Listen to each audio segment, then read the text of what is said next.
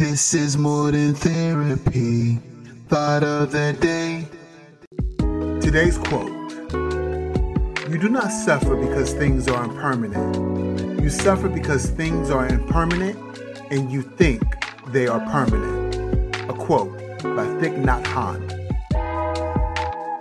Apart from the immaterial aspect of our lives, the emotional, spiritual, and intellectual, there is very little that will last forever.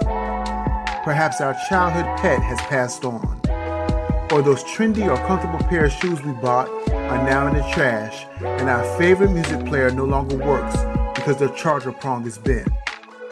From the cars we drive and the clothes we wear, to our looks and health, nothing that is intrinsically or impermanence can be possessed forever.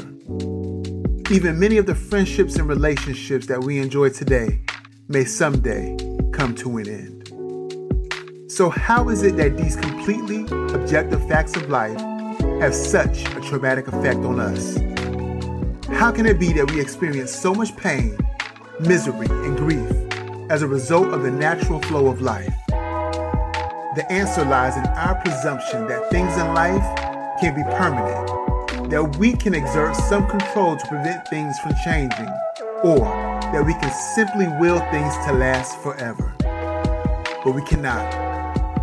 And when we attempt to do so, we have only fooled ourselves into believing that we could hold on to something that is now gone. Loss is a natural part of life, and so is grief and mourning. But we only serve to magnify the pain and prolong the misery when we allow ourselves to believe that a loss will not occur. Nothing temporal can exist in permanence, not even our time here on earth. So I challenge you, develop a greater acceptance of the transitory nature of life. I've got some questions for you. Why might we see things as in our future lives for good?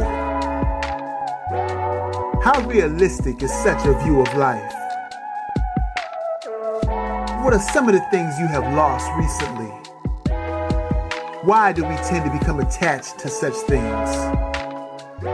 What things have you noticed that illustrate the fact that all things eventually come to an end? And for further thought, do not let your happiness depend on something you may lose. A quote by C S Lewis, and that is your thought of the day. Be well, be great.